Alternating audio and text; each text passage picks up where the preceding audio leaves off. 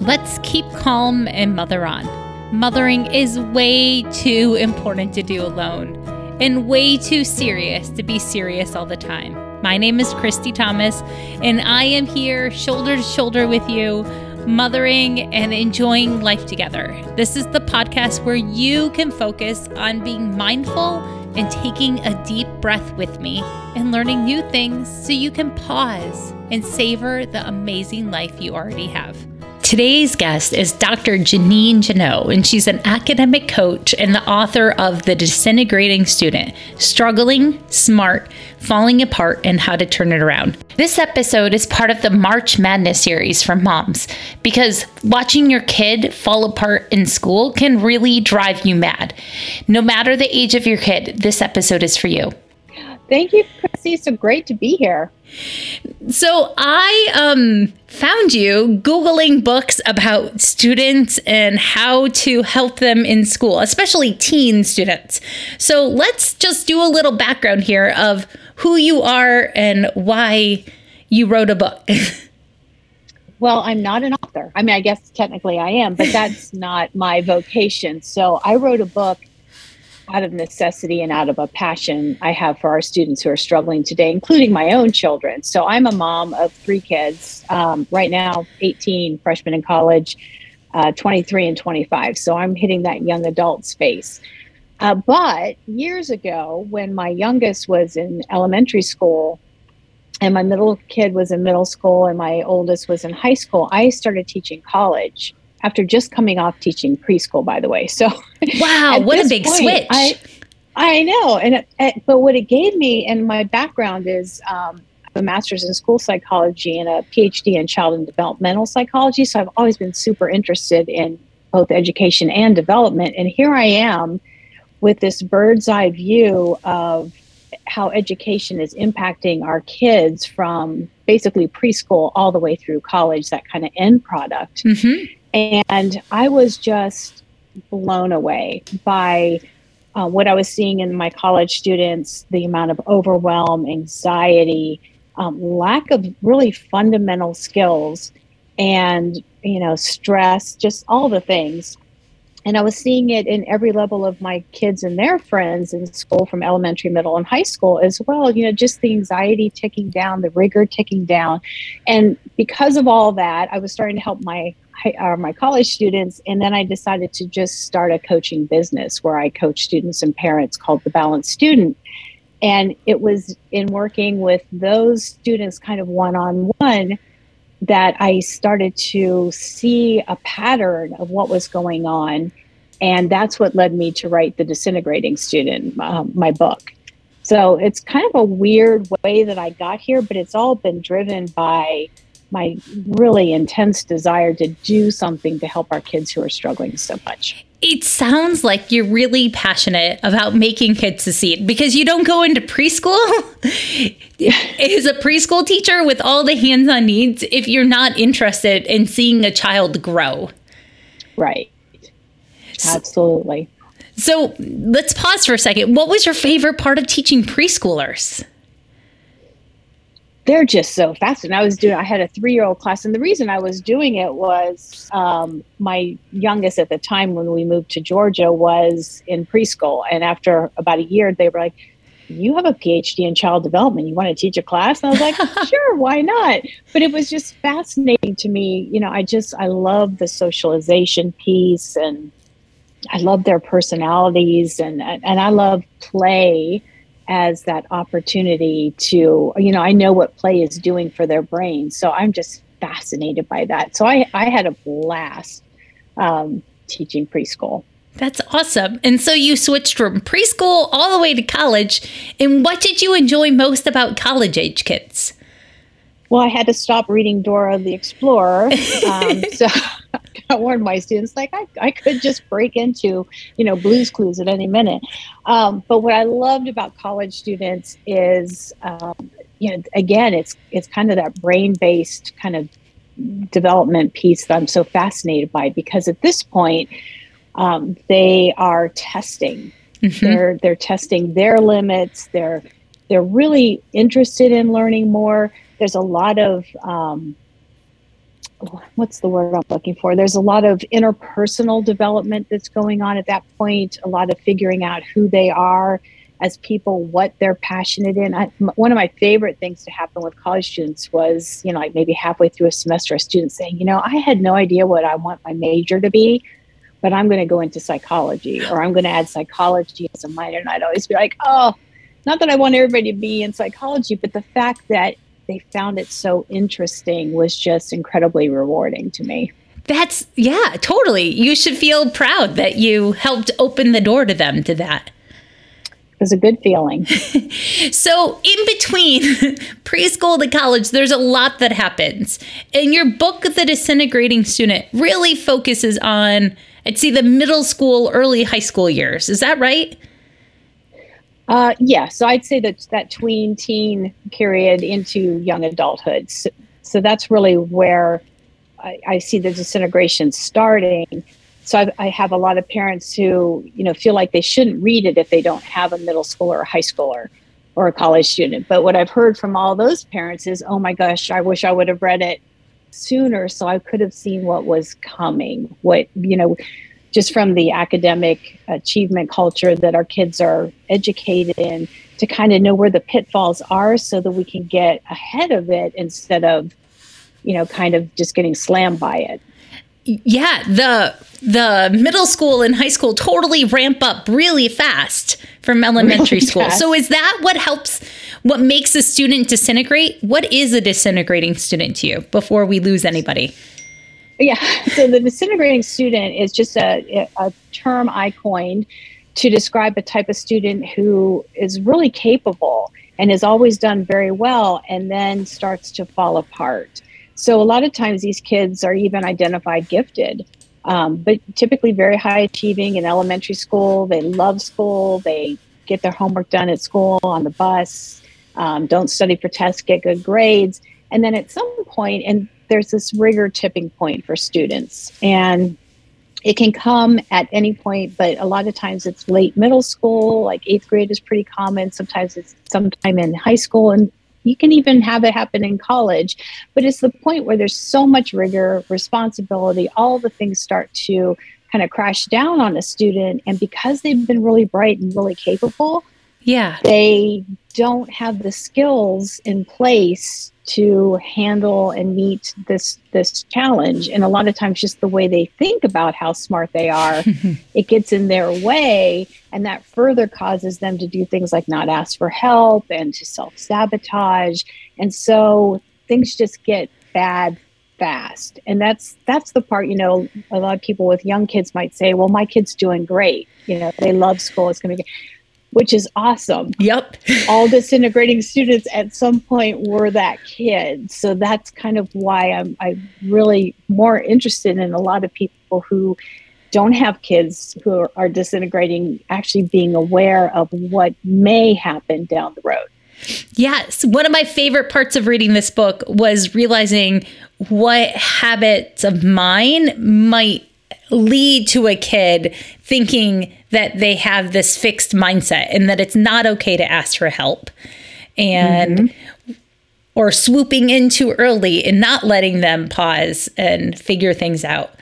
Um, it was it was really refreshing to know that that was something that you also struggled with which is part of why you wrote this book I struggled with it. I still struggle with it. I mean, we are parents, and the idea that you get any quote unquote parenting book or talk, listen to any parenting expert, and you you've got it figured out, and it's all going to be smooth sailing. Uh-uh. It does not work that way. This is hard, and you know, even for somebody like me who lives and breathes this, I make mistakes all the time, and have you know, like, oh, I wish I would have done that differently. But I do have a better understanding of you know how to react to that as far as like kind of owning um, you know kind of respectfully dealing with my kids in a way where it's like hey you know i wish i had not said it that way or i'm sorry i've done x here or you know maybe i've helped too much when they didn't want me to or whatever it is being able to have that interaction with them that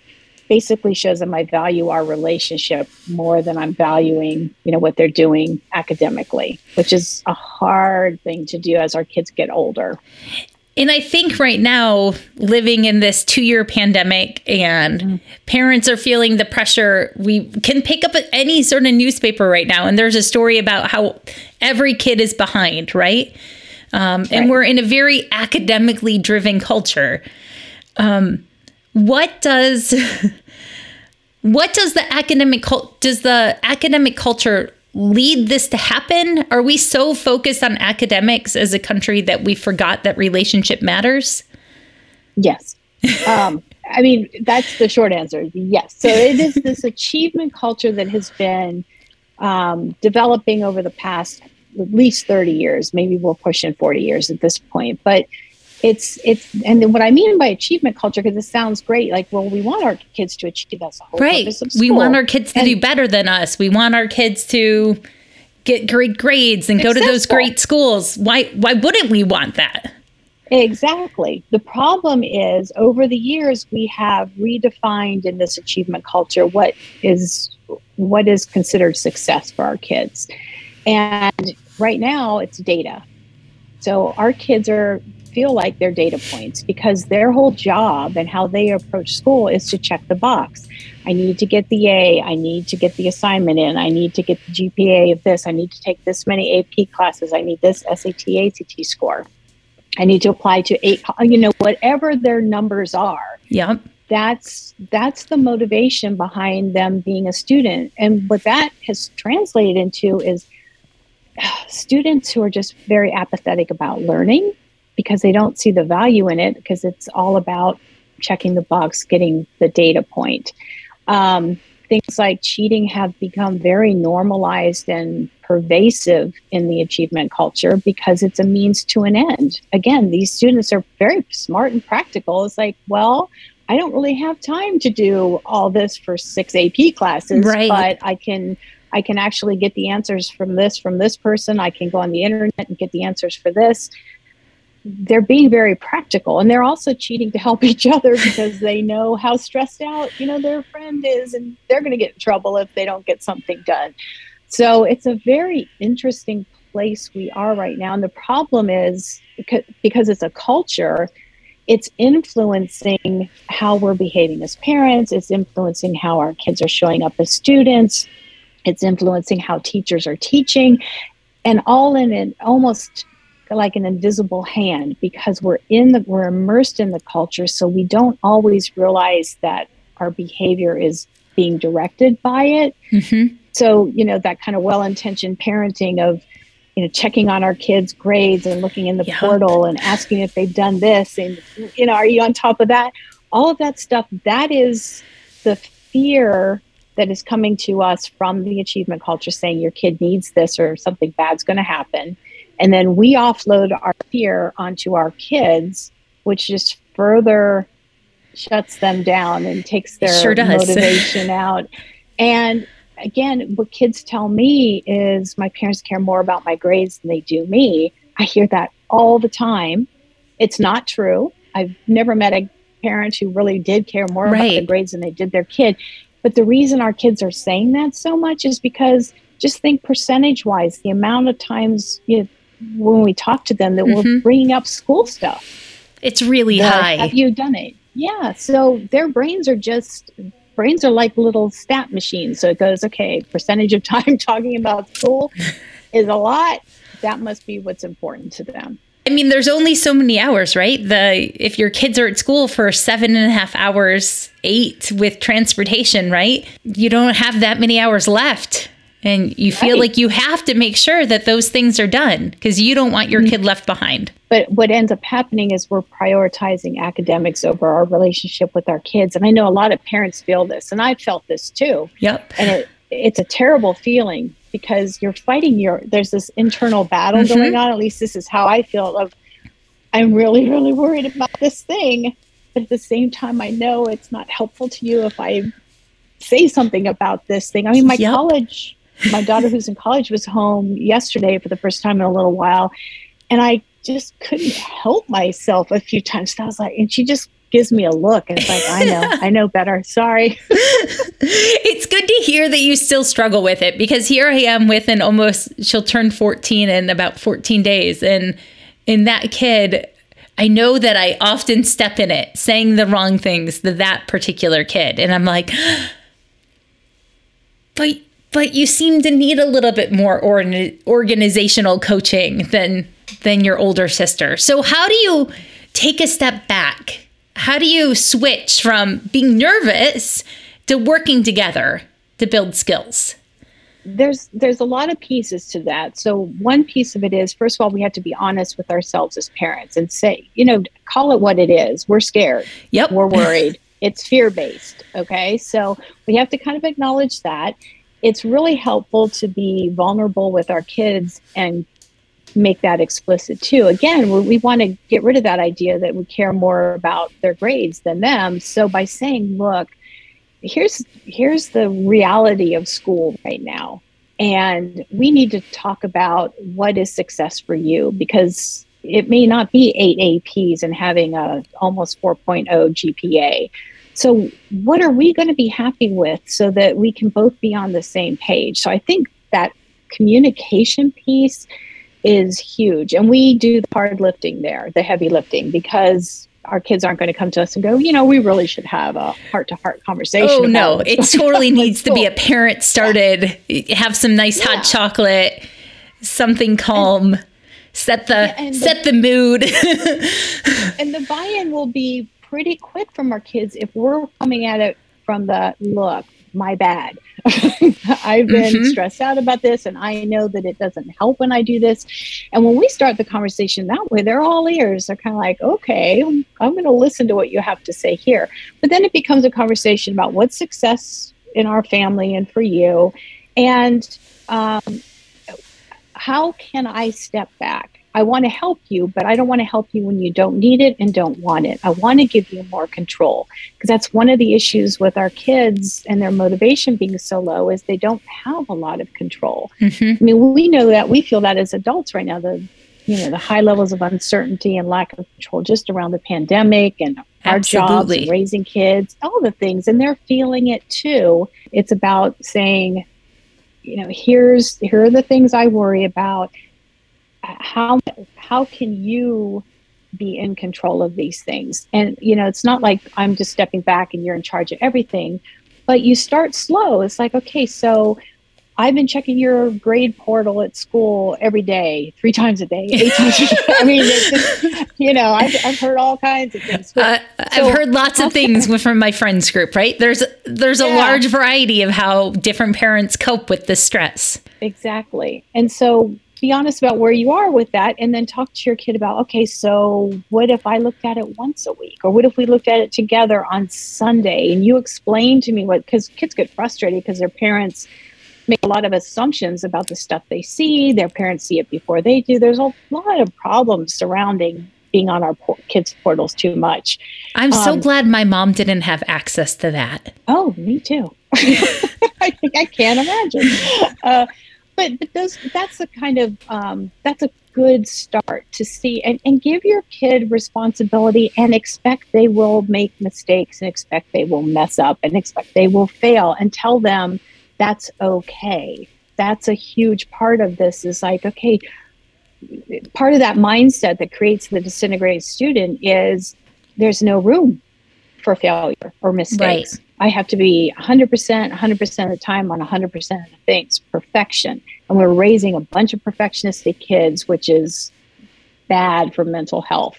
Um, yep. And we're, you know, bad for motivation. So normalizing mistakes in your house uh, is huge. Yep. So, I mean, I think those, those are some good suggestions for parents to kind of just get started um, in that vein.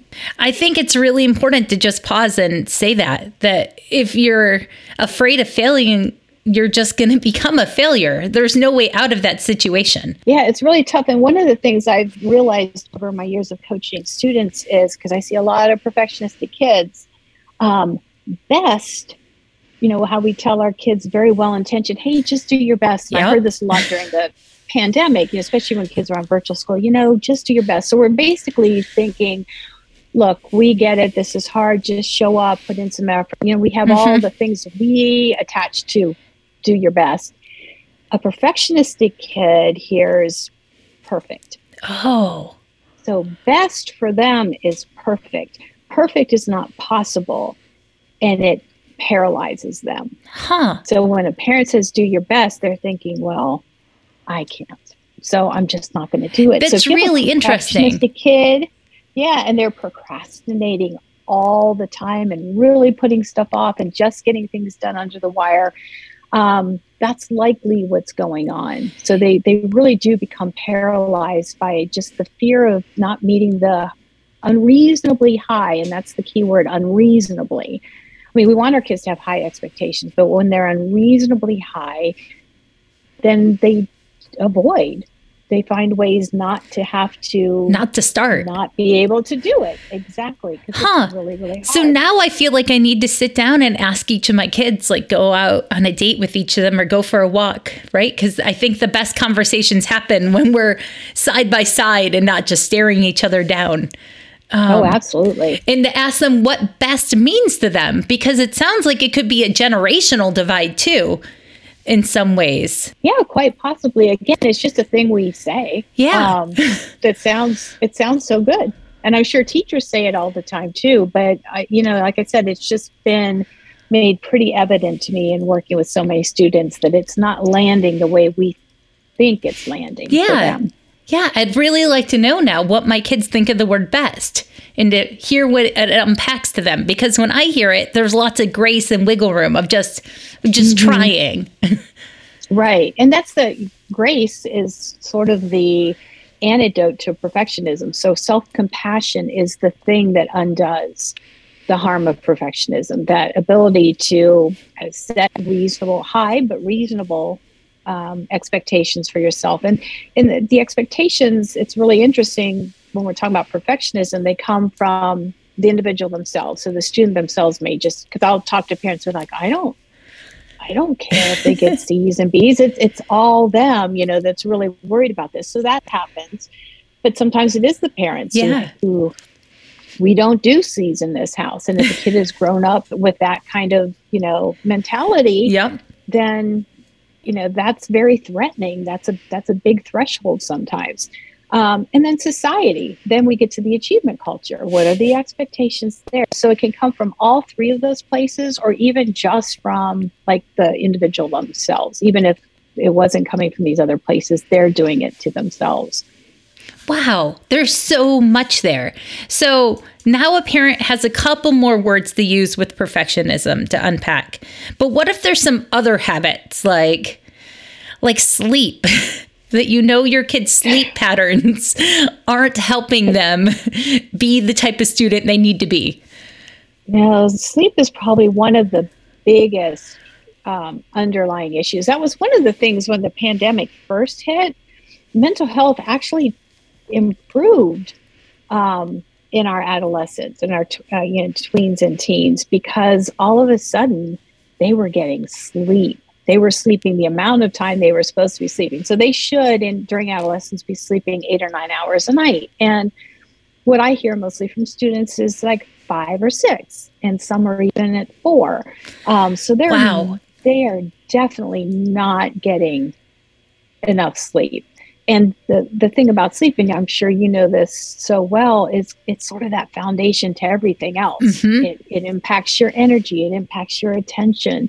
Um, you know, it impacts your mood, it impacts your coordination. So if you're an, a student athlete or you're driving to school, those things are impacted by the quality and quantity of sleep that you're getting. It impacts your health. Your immune system is compromised. This is why kids show up kind of just oozing around times of like midterms and finals.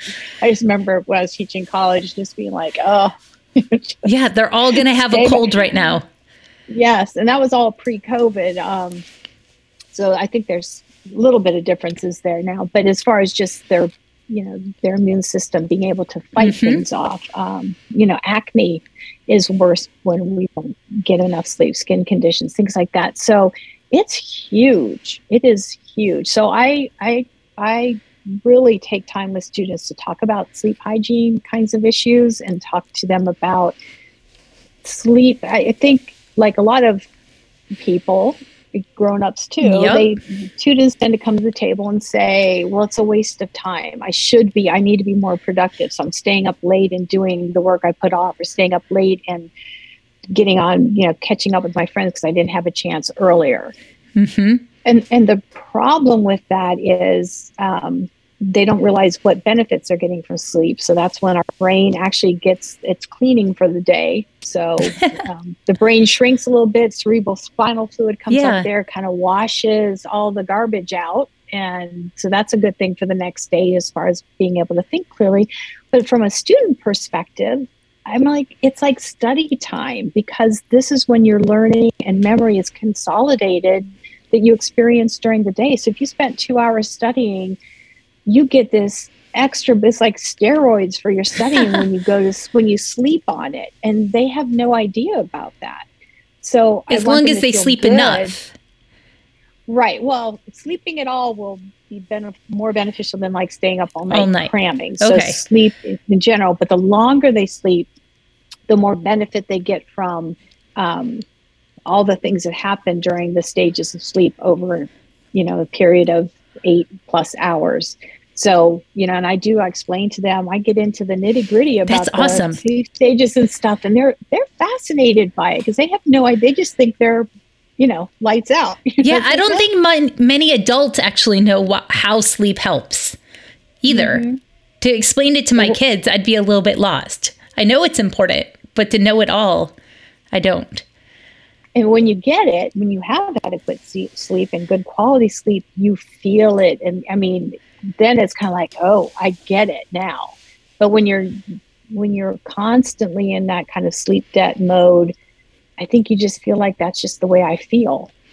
how you write your book you've got chapters about how parents can stumble and then and then you've got ways that change and then at the end of the book there are 77 tips and what i love most about the tips one of your ideas is that like to pick a couple and some of the areas that would help your kid, like time management or stress or study habits or sleep or mindset, and to work one on one with your kid with it. But, or you could just pick one and model it and try it on for size two.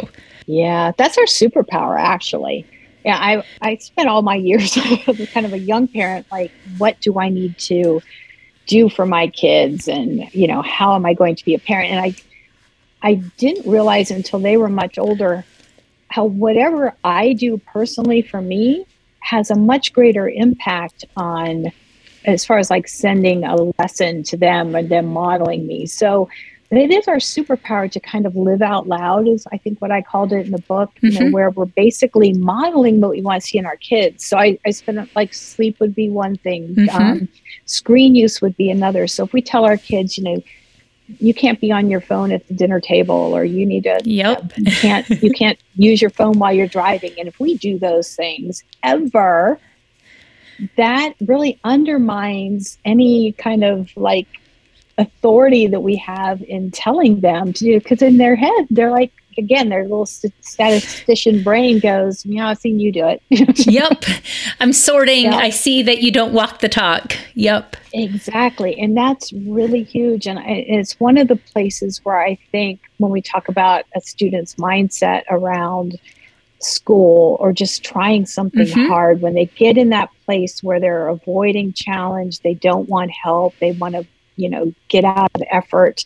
Um, they don't want feedback. When they're in that space, one of the best things we can do is model the opposite of that for them so that we step up and challenge ourselves. We make mistakes out loud. Um, and, you know, we ask for help, we admit our vulnerabilities, all those kinds of things. And our kids can see that it's okay instead of the idea that as parents we kind of show up and we're we're perfect Yeah. and we're trying to convey that to our kids and they think well that's the standard i have to meet that's the expectation Yep. my mom doesn't make mistakes that's a tall order um, so yeah i think I, that's definitely our our superpower I love that that's the parent superpower in your view. I can totally stand behind that. We it's good to practice being human in front of our kids and to learn how to try out these skills because we're all growing and learning um, forever, hopefully, right? Like my parents were visiting, and my mom was explaining to one of my daughters something new she was learning. And I was like, I'm so glad that you're admitting that you still have something as a grandparent that is hard for you and that you're trying to fix. That's wonderful. That's wonderful. And our kids do notice. I mean, I remember my son, he's my oldest, so he's 25 now, but I remember he went off to college his freshman year and he started texting me pictures of his he had started using some sleep app that was measuring the yeah. amount of sleep and quality of sleep and he was so proud to like send me these pictures and i was like why is he doing and it's like oh he's been watching me for the last several years trying to get my sleep going and me i was talking about it all the time and i'd be like i'm a rock star on my fitbit or whatever. Yeah. And it, i wasn't I wasn't lecturing or pushing my kids to do it, but I was just saying how important it was to me and how helpful it was and you know the benefits I was getting from it.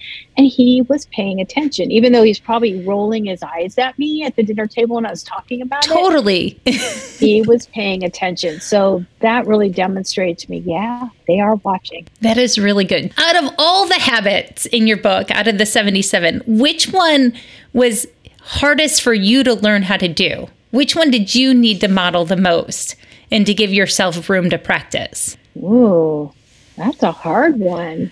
You can pause um, for a second and think.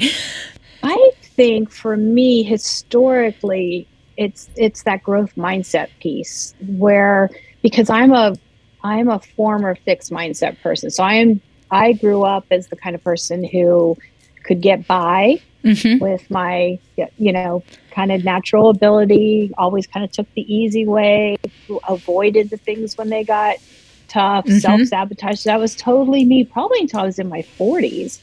And then uh, on, I read uh, Brene Brown's Daring Greatly. Oh, yeah. And that book talks so much about vulnerability and it made so much it just a light bulb went off and so i didn't really know growth mindset mm-hmm. at the mm-hmm. time but it led me on that path of um, where you know for the last 15 years or so i've been in this amazing space of being able to catch myself in fixed mindset and keep really pushing the envelope of i mean writing a book for heaven's sake starting a business doing podcasts. I'm a huge introvert. This is not the thing i'm built for so growth mindset growth mindset yeah. growth mindset has put me you know even teaching college that was a yeah, standing it's like being a stand up, you know, in a bar with no alcohol and it sure is. It's, it's like not an introvert's you know comfy place. So that was all a process of me kind of figuring out how how I think about things really impacts what I can do and how I can be in the world. So that would for me has probably been over the decades the hardest and when you were learning it, when you find those roadblocks, do you pause and say it out loud, especially if your kids are around? Like, how would a parent oh, who is yeah. working on this, right? So I think just over the dinner table is always an awesome thing, or yeah. in the car. Um, I'm a weird whiteboard person, so I have a massive whiteboard in my kitchen where whatever I want, to be on that whiteboard is on the whiteboard. I think we're best um, friends. Um, We've got like three whiteboards in our kitchen, I think, and there's one in the studio here behind me too. they give me joy. But but for me, I could put stuff on there. So a lot of times I would listen to podcasts or read a book, and there'd be something just so like, oh, that's just profound, and boom, on the whiteboard it goes.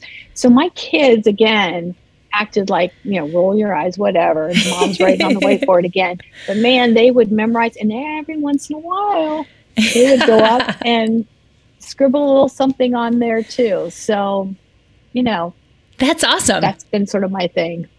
I love it. Well, I am so glad that you took the time and took the brave action to write The Disintegrating Student. Um, I oh, know it was a you. step out of your comfort zone, but not everyone is near you in the Atlanta area to get coaching. And your book feels like a good coaching session. And reading it with the mindset of a nine year old who isn't reached any of these hurdles yet, um, it was really helpful to think how I could change things for him and how to like come beside my daughters so that when that. they get re- these harder classes and the stresses feel so high, right? We're scheduling and they're talking about AP classes, and my brain explodes a little bit about the stress that that's going to bring.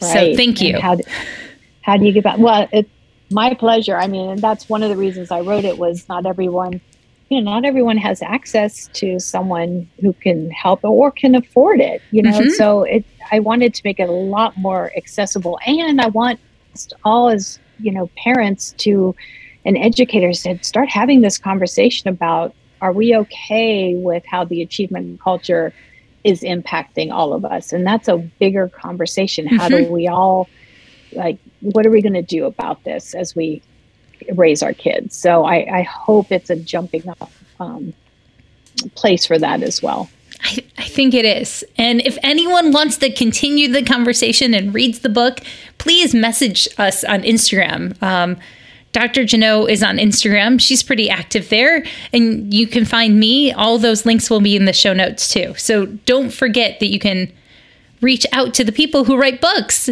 She's she's a oh, friendly absolutely. person. I am. I'm super. I'm very introverted, but super friendly. so, how are you taking care of yourself? I love to end each episode with a self care idea and a family fun idea. Well, I'm I'm a huge walker as far as like walking my dog. I love to be outside. But I mean, I think that's a pretty common self care thing that, you know, getting out walking. But one thing that really is important to me is sun. Um, I I'm one of those people that you know being in sunshine you know if i you know if i move my chair or if i go sit outside especially early in the day it, it's it's like i've been plugged in um, it just energizes me. I feel more at peace. I feel more centered. And it actually, getting early morning bright light or sunshine act, is really important to help get our circadian rhythm, that oh. sleep wake cycle, um, in rhythm again. So that's one of the best things I tell students. You know, you're all messed up, but one of the best things you can do every morning is get exposed to bright light. So if that means, you know, buying one of those um, you know, sunlights, yeah. Um, which I've, I've got going right now, or if it means, you know, if it's the right time of year, maybe you can actually just open your blinds in your room and get some light. So that's, that for me, it, it my mood is impacted positively. My energy is impacted positively. Um, it's so simple outlook. to seek out the sun it's i mean and our brains have been wanting that since our brains have been brains. So since we've been cavemen that's how our brain still works when it comes to the sun.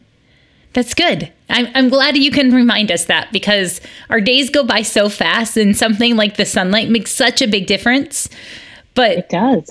but sometimes we think we're too busy to take care of ourselves in such a simple way well, thank you. And the next idea, the family fun idea. I think I know where you're going to say, and I'm so excited to have you share this.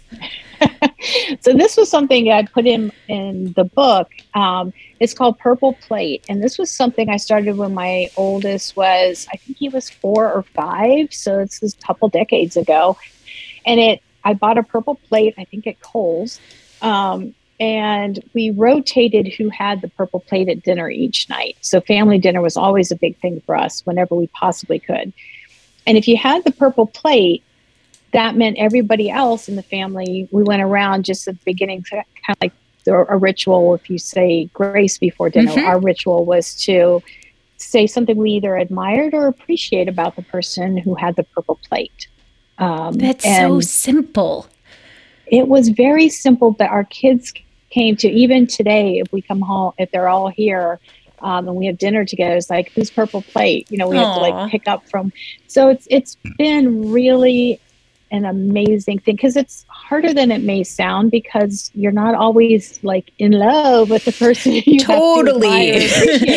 like if you're you know my kids have just been arguing with each other. If my husband just and i just had a tense moment or something then we have to go i appreciate. Uh-huh but it does remind us um, about the importance of that relationship and that there's always something good to admire. And would it just rotate between the five of you, like one after mm-hmm. another in a pattern? Yep. Yes, indeed. And they kept track, boy, which is how I always knew. it was important to them. For sure. That makes total sense. Well, I feel like I need to go get a purple plate now just uh, to add added in there. But it could be it could be anything that Totally. that could move. I do like the idea that it's something tangible though. I, I like visual cues for things. It makes it mm-hmm. so much easier. And then when that kid sets the table, because I've given them that responsibility, that they can do And- it. and- into and with with with what's going on today one twist to that that you could consider doing too would be having family bloopers oh, where because we're trying to normalize making mistakes Mhm. that are you know it's not the end of the world. So everybody could take turns saying something that you know they messed up or a mistake they made um, and, and and normalize it in your family. You know we're not trying to hide our mistakes and protect ourselves. We're actually going to put them out there and we can talk about them we can laugh about them um, i just think if if i had something to start now with my kids i would do that I appreciate that. We sit around and watch America's Funniest Videos, which feels like watching other people's bloopers, um, but we don't always necessarily pause and and own up to ours and make it normal to make mistakes. That could be something you could add to that ritual of watching the show together. yeah, that You would be all- a super easy share, one. Like, yeah, because it's a natural transition, Mm-hmm. and it's been kind of. It's like, oh, they're making mistakes. What have we done? I like that. That and, and you're already like in that good mood too because you've been laughing and watching people fall. Right. exactly. Well, thank you so much. Where do you want people to find you? I've mentioned Instagram, but where where should they look for you on the internet? Probably the easiest thing is to go to my website, which is janinejannot.com, and all my social media links are there. The book is there, my coaching's there, speaking, pretty much everything. Excellent. Well, thank you so much. And everything is in the show notes, so you didn't have to take notes. And I am just so glad you're here. Thanks for being exactly the right mom for your kids. And thank you for writing this book for us. Oh, thank you so much for having me. I really enjoyed the conversation. I hope you enjoyed this March Madness episode about disintegrating students and student achievement. Just know you're not alone. Motherhood is way too important to do alone and way too important to be serious all the time. So join me and my family and watch some AFV, eat some popcorn, and talk about your fails. You are exactly the right mom for your kids, and I am forever grateful that you're here.